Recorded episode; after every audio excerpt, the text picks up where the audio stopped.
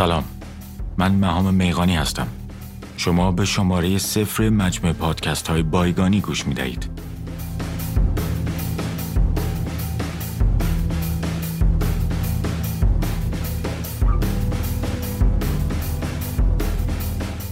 این شماره به این منظور ساخته شده تا مقدمه ای باشد بر آنچه قرار است در فصل های آتی بشنوید. پادکست های بایگانی را من به کمک دوستم کاوه صالحی معمولا در خانه خودم و گاهی در خانه کاوه می سازیم.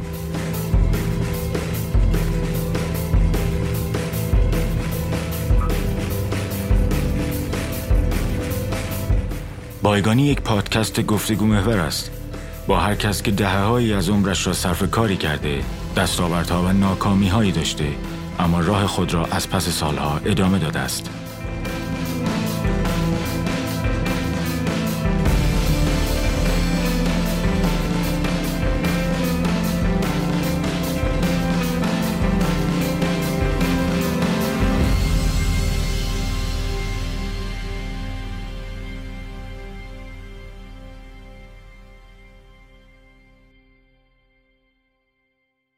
مهمانان بایگانی در هر شغل و حرفه‌ای فعالیت کردند.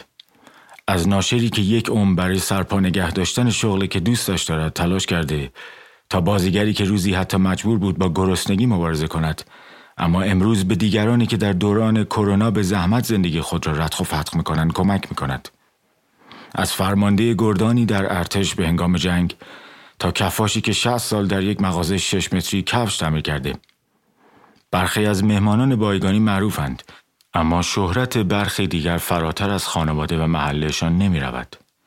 برخی توانگرند اما برخی دیگر با اینکه سالها از آخرین روز تعطیلشان میگذرد هنوز دلواپس اجاره ماه بعد می شوند. از این رو اینجا محدود به سنف یا طبقه نبودیم. من هر بار قصه زندگی کسی را میشنوم و به میانجی آن سراغ تکه هایی می روم که در گفتگو پراکنده شدند. این تکه ها می تواند نام فرد، محله یا مکانی باشد. می تواند رخدادی که از وقوع آن بیخبر بودن باشد و یا مقطعی تاریخی که اغلب روایت رسمی آن به گوشمان رسیده. به این ترتیب بایگانی سازنده زمان پراکنده است که بند تقدم و تأخر در آن ترسیم نمی شود. مثل یک زمان مسیانیک که جلو و عقب در آن معنی ندارد. ممکن است یک بار نام خیابانی را جستجو کنم و در گفتگوی دیگر به دوره دیگری از همان خیابان بپردازم. من با آدم هایی که مهمان بایگانی بودند حرف می‌زنم به امید تدایی های چند باره تا شاید ناگفته هایی از تاریخ معاصر کشورمان را پیش از آن که برای همیشه نادیده گرفته شوند ثبت کنیم.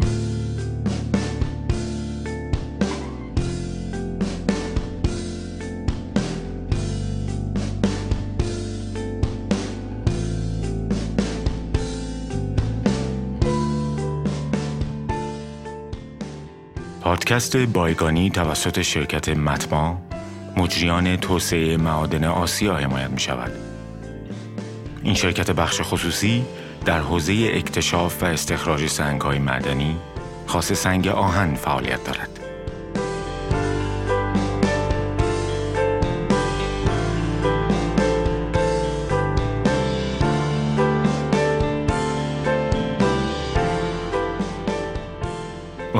اطلاعات مربوط به آهنگ ها و ترانه هایی که در هر یک از قسمت های بایگانی استفاده می شوند در کانال تلگرام ما موجود است. همینطور نسخه کامل این قطعات در همان مکان در دسترس شما قرار دارد.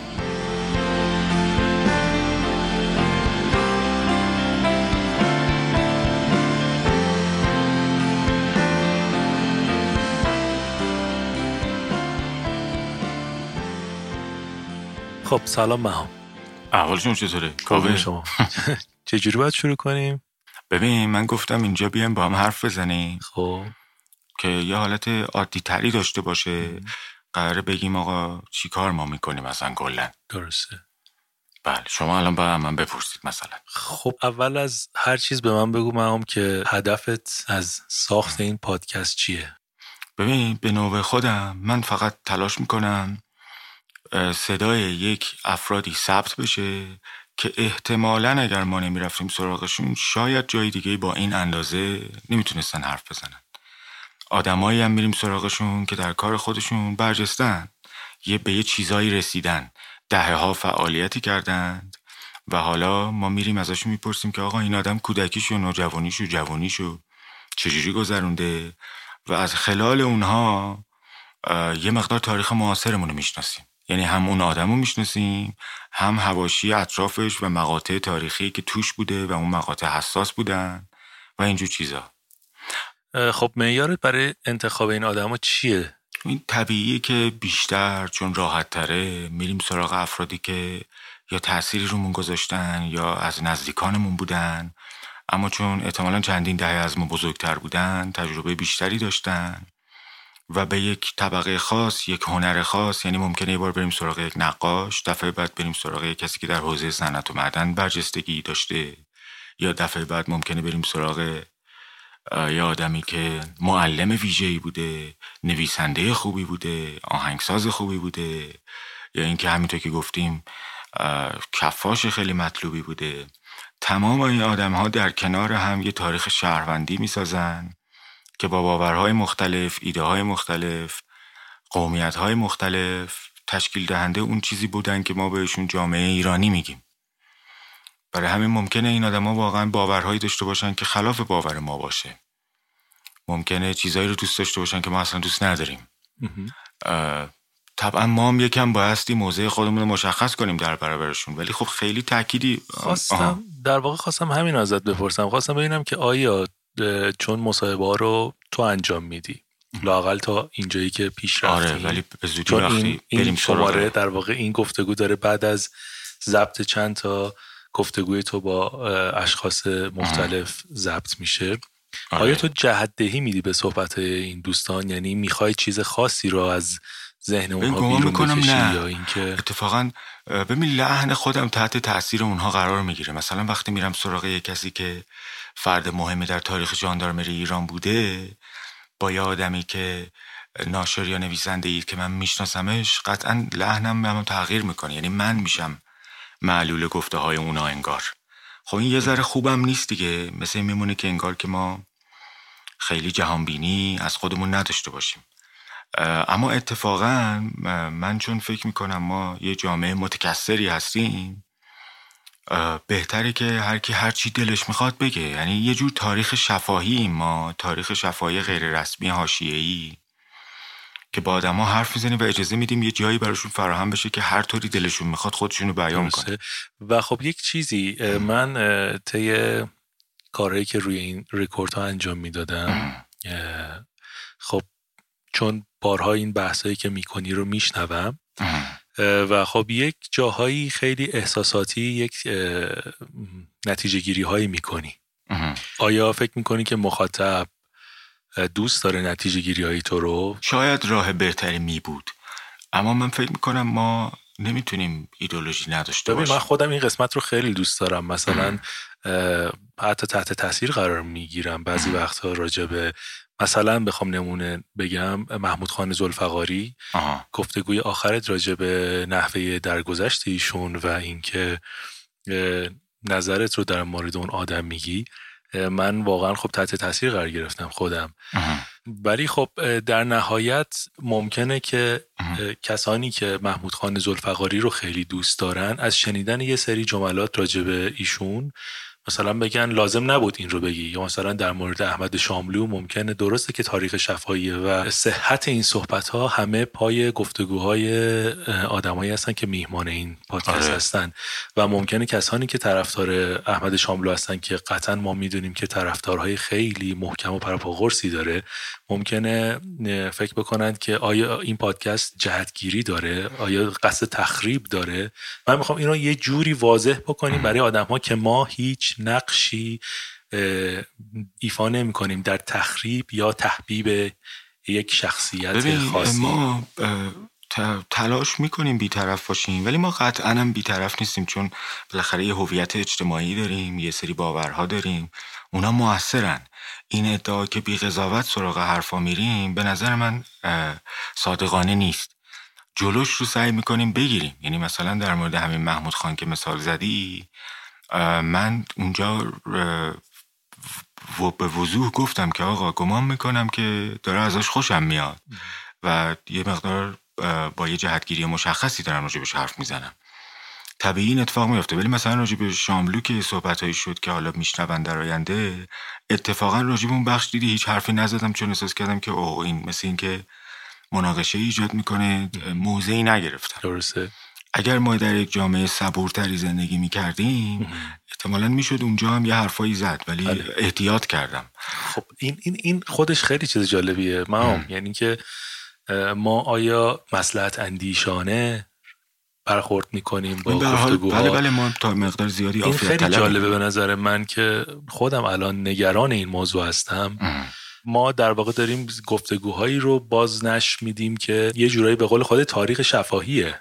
شاید واقعا محل مناقشه باشه بعدا سر این صحبت ها و این گپ ها ولی نظر تو چیه؟ آیا ما باید نگران این موضوع باشیم بله باید باشیم ولی کاری هم زیاد از دستمون بر نمیاد. من مطمئنم در یکی از این فصل اگر من سراغ یک افسر ارشد ژاندارمری برم یا سراغ یه فرمانده ارتش برم که کما اینکه رفتم برای برخی دلزدگی ایجاد می‌کنه. بله. چون اونها وای نمیستن ببینن که ما چی میگیم. سریع یک لیبلی میچسبونن. شاید هم حق داشته باشن.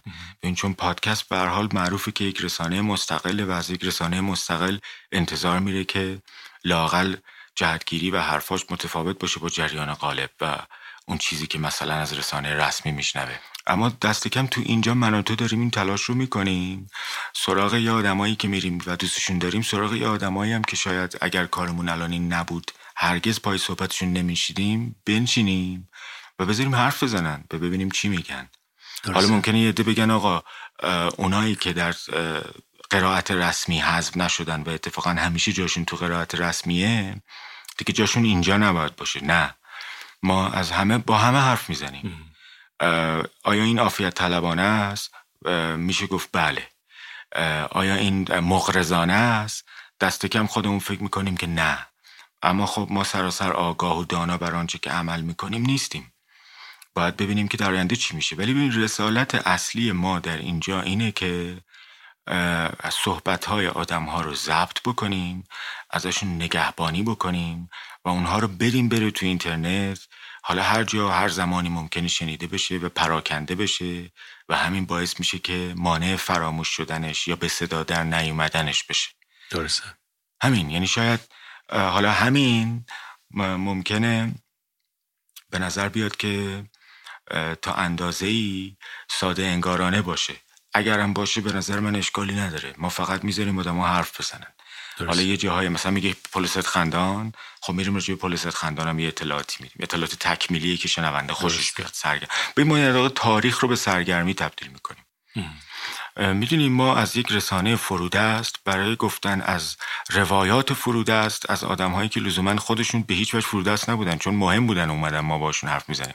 اما روایاتشون فروده است شاید. یعنی اون روایات شاید کسی ازشون نخواد بگه که آقا آقای فلانی که شما نقاش معروف و برجسته ای هستی آقای فلانی که نویسنده خوبی هستی. یا آقای که شما یه کارآفرین خوبی. بگو این بچه بودی چیکار کردی؟ نوجوان بودی چیکار کردی؟ وقتی با یه ناکامی مواجه شدی چی شده؟ اون روایت ها فرو دستن و اونا برای تاریخ بمونه. ما خیلی فکر نمی‌کنیم کار مهمی می‌کنیم. کار ویژه و جالبی هم انجام نمیدیم لزوما. کار تخصصی اکادمیک یا پرمسمایی نیست. ما فقط حرفا رو ذخیره می‌کنیم. همین. بسیار عالی. پس بریم سراغ ادامش بریم سراغ ادامش خداحافظ. خداحافظ. ما تلاش کردیم آنچه را که فکر می‌کنیم در مجموع پادکست بایگانی انجام می‌دهیم با هم مرور کنیم. به گمانم همین اندازه توضیح کافی باشد. شما می توانید همینجا از شنیدن شماره صفر صرف نظر کنید و سراغ یکی از فصلهای بایگانی بروید. اما من از آنچه برایش تلاش می‌کنیم و یا دست کم خیال می‌کنیم که تلاش می‌کنیم مطلبی نوشتم که در ادامه همین قسمت میآید. اما بیش از اندازه طولانی است بیش از اندازه خسته کننده و بیش از اندازه بی اهمیت. اما آنکه تا انتهای این جستار ادامه می‌دهد به طولانی بودن خسته کننده و بی اهمیت بودن عادت دارد و احتمالا می‌داند که شیطان در جزئیات است.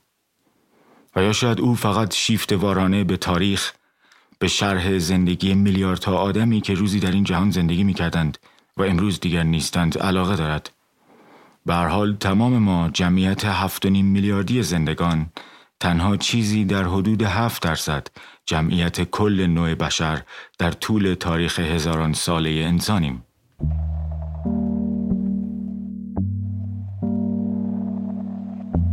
در باغها بعضی درختهای میان سال سال هاست که می زیرا که آشیان چلچله هاشان را طوفان رو بودن من گفتم. در این کار دخالت نکرده بودن یا فقط به احترام حکیم باشی که گذر پوست هر کدامشان روزی بود در باخانش میافتاد؟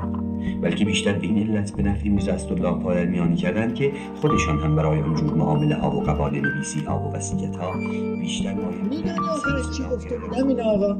مکانیکی گفته من گرفتارم آقا. گرفتار خم این باریک خیابان و این نه گرفتار نیستند این مردم. مثلا میآید که مرا ببینند کتابی هم برایم آورده. اما ننشسته آی ربابه دونی رباب. چیچی میگوی؟ نیست من بگو ببینم منو دوستم میداری؟ آنا قافلی حرفا چشی اسم می‌زنی نیست من معلوم است که دوستت میدارم. ازش میمیرم برا تو از خدمات ثابت و لاحظ شما. کتابه ها سوال سر خدمت می‌کنی از همه خدمات شما راضی هستم. خدمات به همین منوال پیش برود مستبدین مستبدهایی خواهند بر ما و بر همه ما مسلط شد. جمله ای که ما زیاد استعمال می‌کنیم و اون تمدن بزرگ. شنیدم بعضی گفتن که تمدن بزرگ همین خاموشی هاست ما گفتیم تازه یازده سال دیگه می‌رسیم به دروازه های تمدن. یعنی و در عین حال باهوش و زرنگی سر بیرون میآورد. از شاه مردم رو میفریبد از طریق وعده آبونان و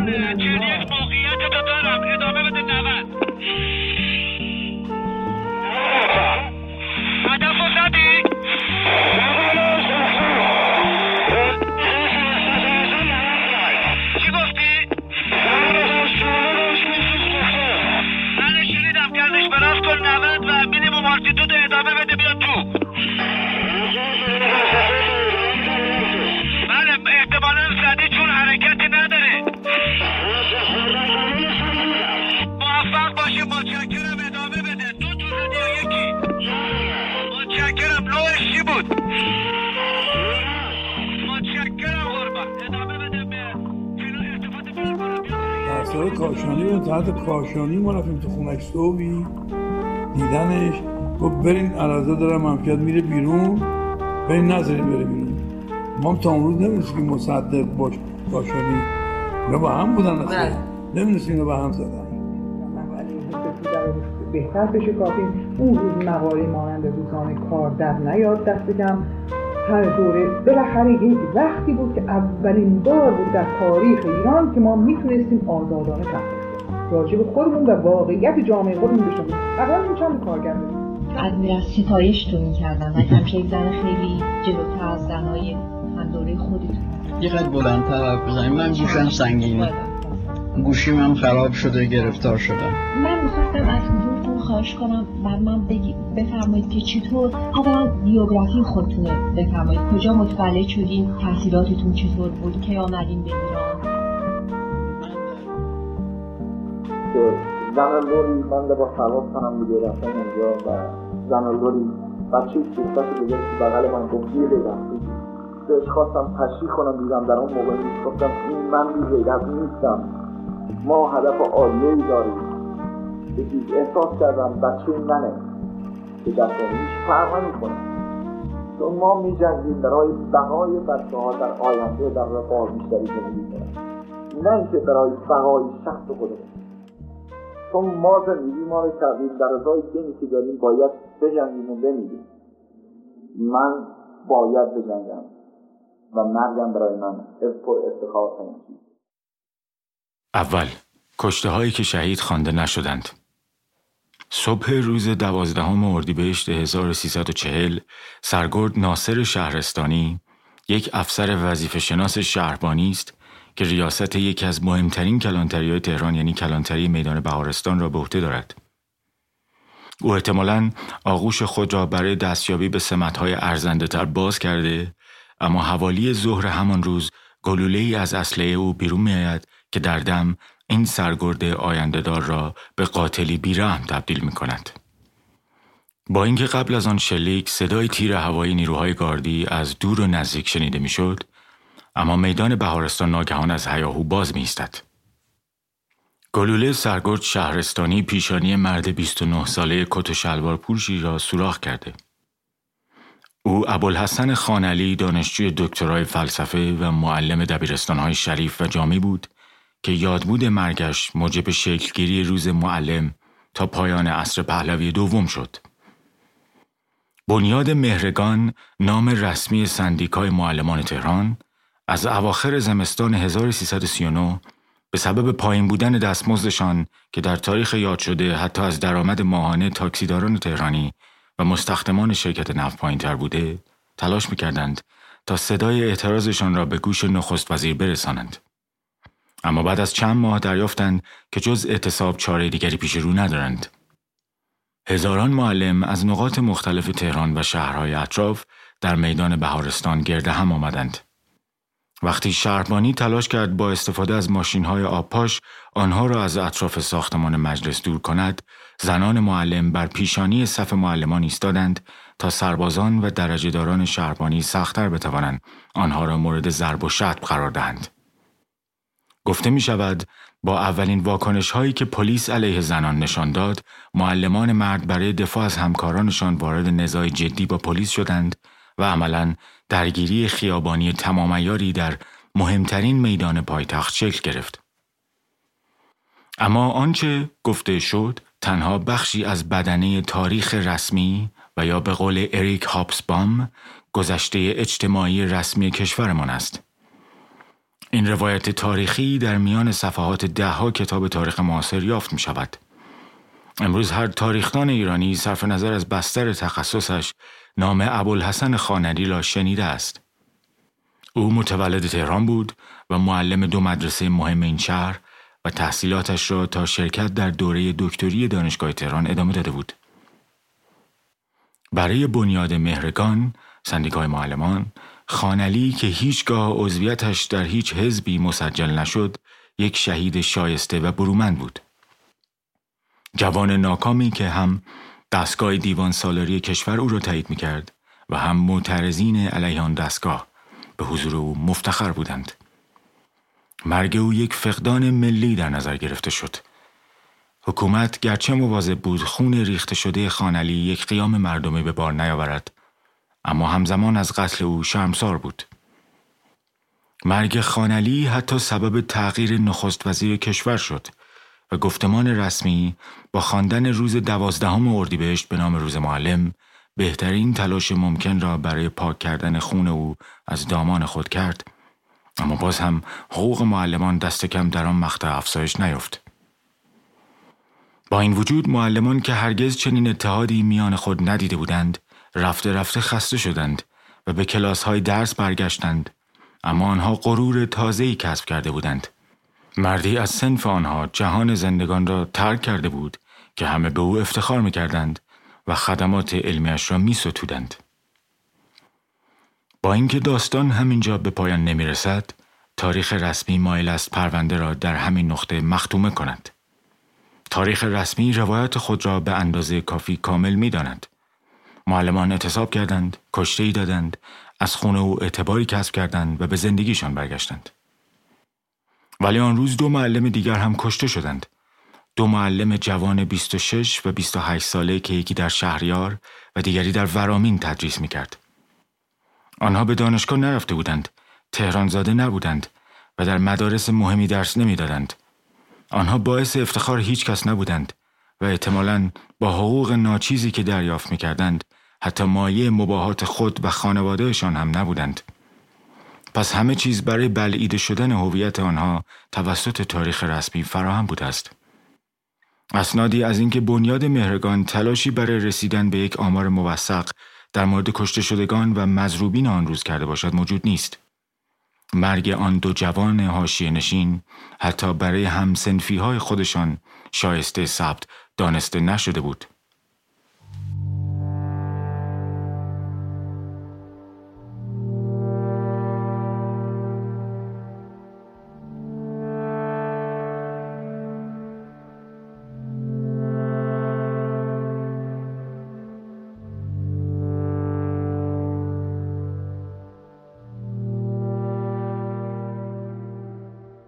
دوم ولگردان تاریخ.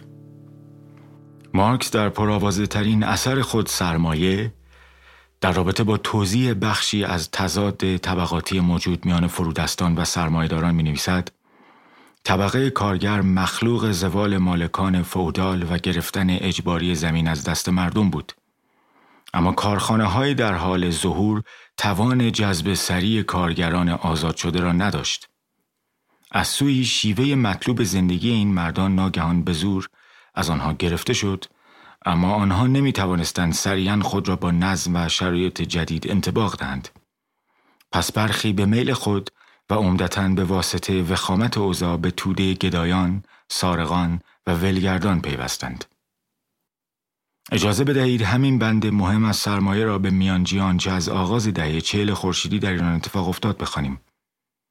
ما امروز می‌دانیم که یکی از اصلی ترین نتایج انقلاب شاه و مردم یا آنچه در تاریخ با عنوان انقلاب سفید معروف است ستاندن زمین های زراعی از اربابان روستاهای سراسر کشور و تقسیم آنها میان رعایا بود. در یک بررسی پرسرعت امروز می‌دانیم که چنین رخداد به ظاهر عادلانه با سه نقص بزرگ مواجه بود. نخست اینکه بسیاری از زمین های کشاورزی کشورمان یا به کلی فاقد چاه و موتور آب بودند و یا صرفا امکان کاشت دیمی بدون امکان آبیاری و استوار و بارش سالانه را دارا بودند. تقسیم غیر مسئولانه یا به تعبیر دقیقتر تقسیم انتظایی زمین های کشاورزی که شمایل قهرمانانه و ادالتخواه داشت سبب شده بود بخشهایی از زمین ها که چاه و متراب در آنها بود همچنان تحت تملک اربابان باقی بماند. نقص دوم اما در برگیرنده ماشینالات کشاورزی بود. اربابان همچنان پس از تقسیم عراضی مالک ابزار تولید ماندند. اکنون رعایای وابسته سابق به کشاورزان به ظاهر مستقلی تبدیل شده بودند که نه دسترسی به چاه آب داشتند و نه می توانستند پول خرید کمباین و تراکتور را تامین کنند. آنها فقط صاحب تک زمینی شده بودند که در اغلب موارد امکان بهرهبری از آن را نداشتند و همینجاست که نقص سوم آشکار می شود و آن عدم برخورداری از علم کشاورزی بود. رعایان نسل در نسل برای ارباب کار کرده بودند و چندان از آنچه انجام می‌دادند سردر نمی آوردند. برای مردان و زنانی که سالها فقط دستوراتی را اطاعت کرده بودند بسیار دشوار بود که بدون آموزش اقدام به زراعت مستقل کنند. همین کاستی ها سبب شد جمعیت روستایی عظیمی در کشور آماده مهاجرت به شهرها باشند. اما از طرف دیگر در طول دهه چهل کشور جهش صنعتی بی سابقه را تجربه می کرد که با هیچ دهه دیگری در طول تاریخ معاصر قابل مقایسه نیست. کارخانه هایی که در شهرهای بزرگ و حاشیه آنها تأسیس می شدند نیاز به کارگر داشتند اما اینجا مشکلی رخ می‌دهد که دلیل رجوع دوباره ما به بند معروف استخراج شده از کتاب سرمایه است که در بالا آمد. کشاورزان روستایی میل بیشتری به کارهای یدی شخصی و روزمزد داشتند تا اینکه تن به کارگری در کارخانه بدهند. فعلگی روزمزد هنوز به آنها اجازه می‌داد بخش بیشتری از فرهنگ روستایی خود را حفظ کنند و از آزادی عمل مطلوب تری برخوردار باشند.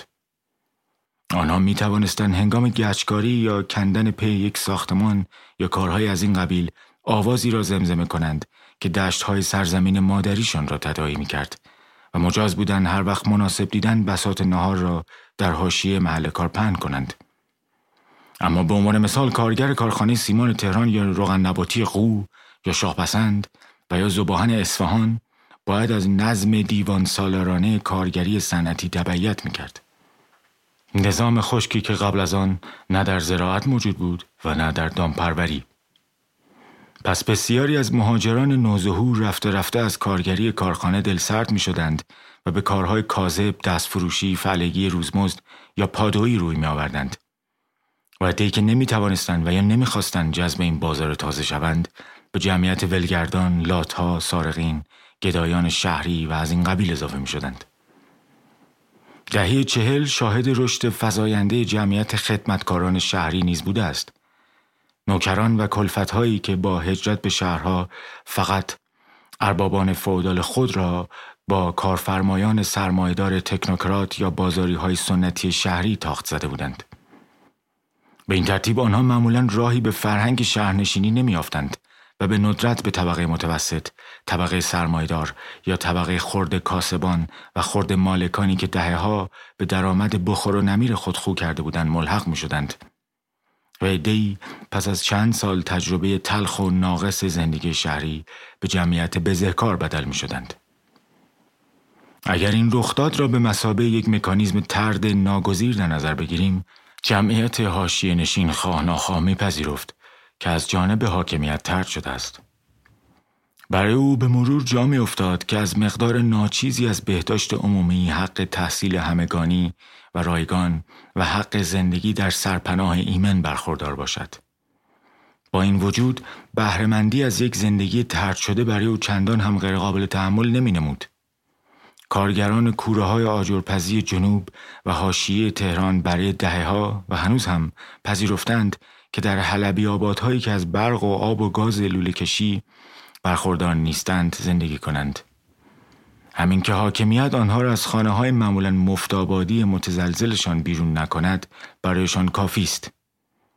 اما با رشد فرهنگی طبقه متوسط شهری که آن نیز در دهه چهل اوج گرفت که اگر بخواهیم این پدیده را بیطرفانه داوری کنیم بخش انکار ناپذیری از آن ثمره سپاه دانش برآمده از انقلاب سفید بود که به مرور علیه خود شاه عمل کرد ای از این جمعیت کارگر حاشیه نشین جذب گروههایی شدند که در جهت اسقاط سلطنت شاه فعالیت می کردند.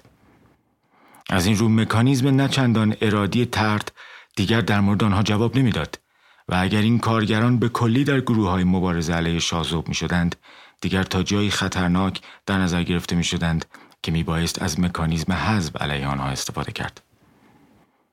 حرکت از سازوکار ترد به حذف تنها در این شکل رخ نمی‌داد.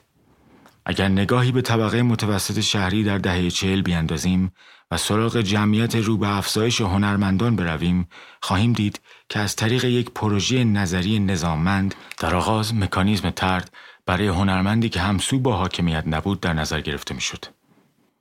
گرچه شاید او می توانست اثر خود را تولید کند اما از بازار عمومی هنر بهرهمند نمی‌شد.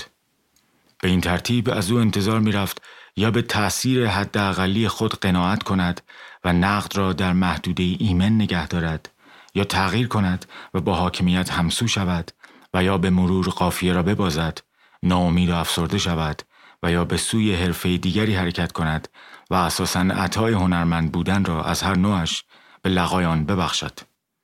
اما اگر هیچ یک از این وقایع رخ نمی‌داد نوبت به سازوکار حزب می رسید.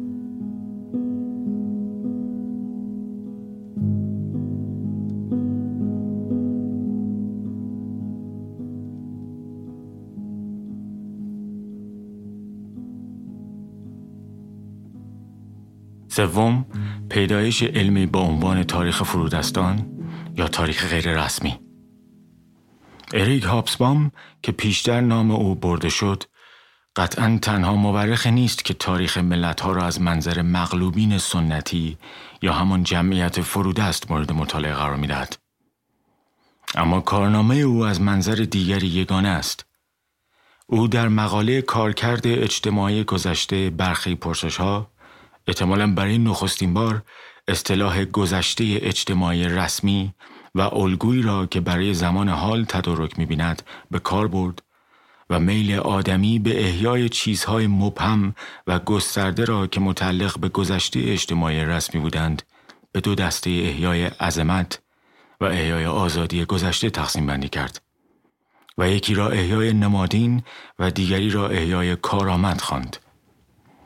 در واقع این دو دسته میل به احیای گذشته است که سبب می شود تاریخ فرودستان که در نوبت اول توسط تاریخ رسمی انکار شده بود برای بار دوم توسط طبقه متوسط و سرمایدار که از وضعیت اجتماعی کنونی راضی نیست زیر سوال رود.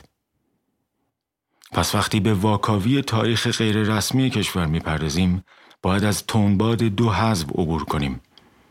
نخستین حزب همزمان با رخدادهای تاریخی اتفاق افتادند مثل قتل آن دو معلم در اردیبهشت سال چهل که نه روزنامه ای از آن نوشت و نه حتی بنیاد مهرگان که طبیعتا می بایست اولیای دم خونهای ریخته شده باشد حرفی از آن زد. دومین تنباد اما در عصر خودمان اتفاق می افتد.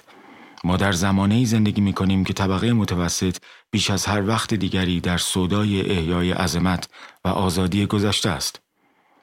چیزهایی که احتمالا هرگز وجود نداشتند اما دلزدگی فزاینده از آنچه امروز هستیم خود به مانند مکانیزم سانسور معصومانی عمل می کند که ساده دلانه سعی دارد شکوه ظاهر بینانهی به گذشته ببخشد. ما امروز تولید کننده حجم غیرقابل مهاری از هر آنچه زشتی میپنداریم هستیم. برنامه های تلویزیونی زشت، تعاملات اجتماعی زشت و هر چیز زشت دیگری.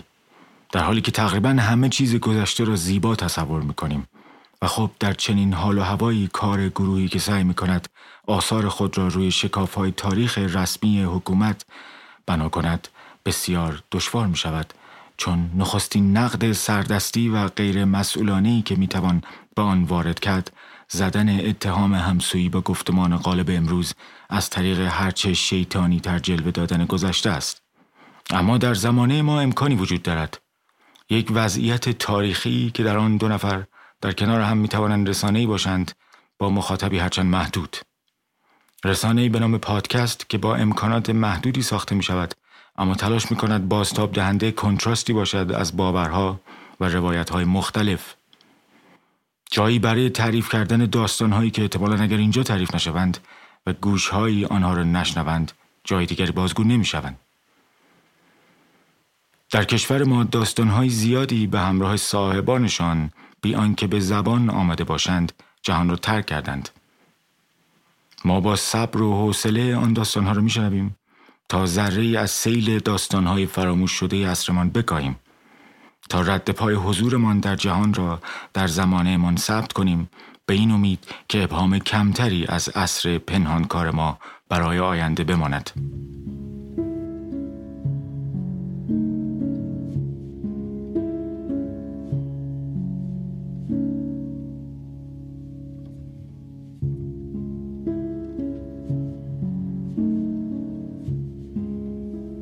چهارم.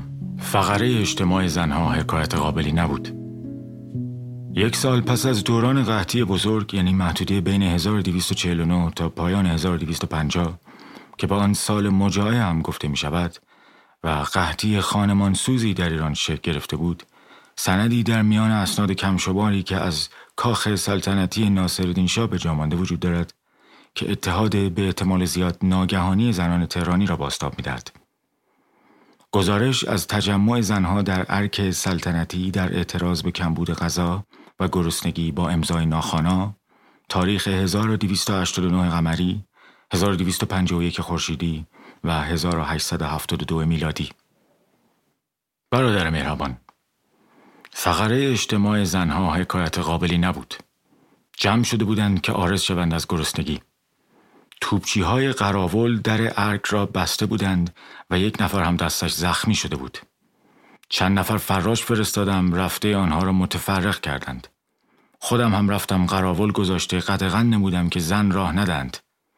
از طرف باب همایون هم قراول گذاشته قدغن نمودم زنها را مانع شوند. حکایت قابلی نبود که باعث تغییر خاطر مبارک اقدس شود. امسال باید محتمل این جزئیات زیاد باشد. این رخداد احتمالا نخستین اعتراض جمعی زنان در طول سلسله قاجار باشد که به صورت تظاهرات خیابانی درآمده. البته لحن نویسنده نامه که هویت او معلوم نیست نشان می‌دهد که با شکلی از بی اهمیت سازی با آن برخورد شده است. هیچ وقت هیچ کس پای داستان آن زنها ننشست. تنها روایتی که از آن روز برای تاریخ مانده روایت همان مرد ناشناس است. او تصمیم گرفت تا اعتراض گرسنگان پایتخت حکایت قابلی نباشد و تاریخ حکمش را اطاعت کرد.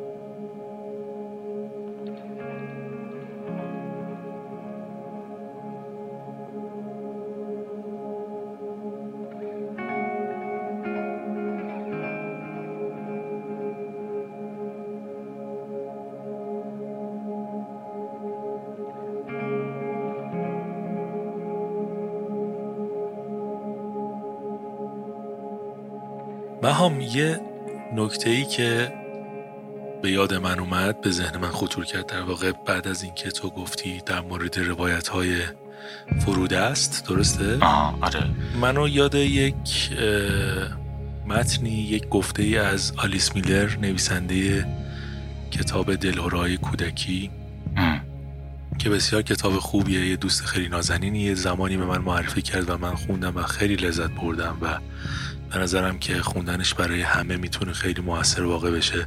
من نخوندم. حتما پیشنهاد می‌کنم. آره. خودم یه دونه برات می‌خرم. که میگه اصولا توی شرح حال نویسی شخصیت های برجسته یا همون بایوگرافی همیشه ما از یک سنی به بعد از زندگی این آدم های برجسته آشنا میشیم که انگار که از جوانی تقریبا شروع میشه و اینطور پنداشته میشه که انگار کودکی اون آدم اونقدی مهم نیست. ولی خب تو روانشناسی مدرن و اینها که در واقع می‌پردازن به اینکه شخصیت بچه از کودکی شکل می‌گیره و آره.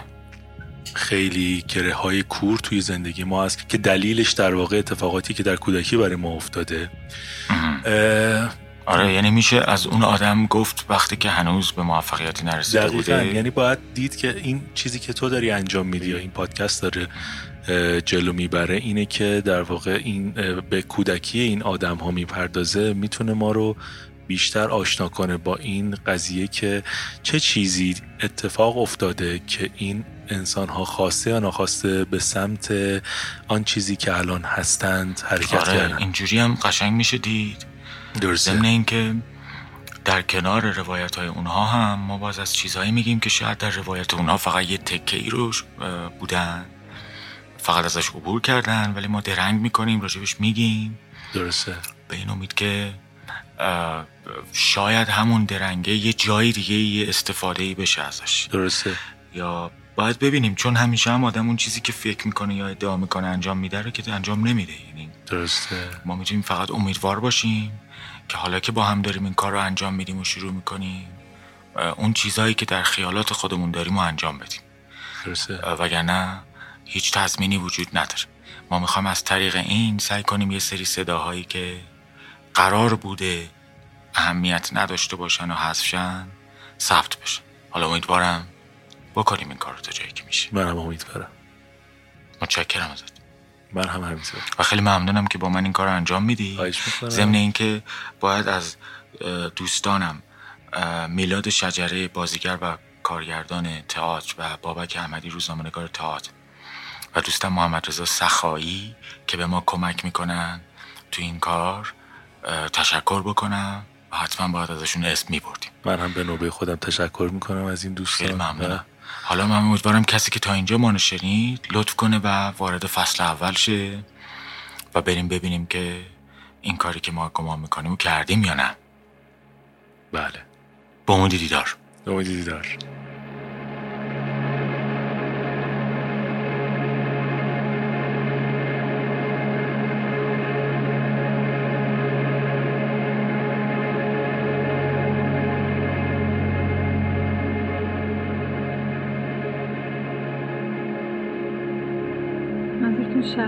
شرح حال بله.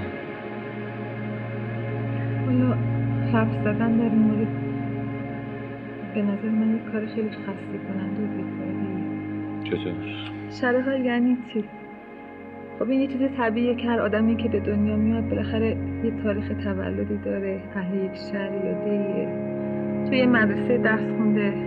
یه ماش اتفاقای خیلی معمولی و قراردادی هم توی زندگیش افتاده که بالاخره برای همه میفته مثلا مثل توی حوض افتادن دوره بچگی.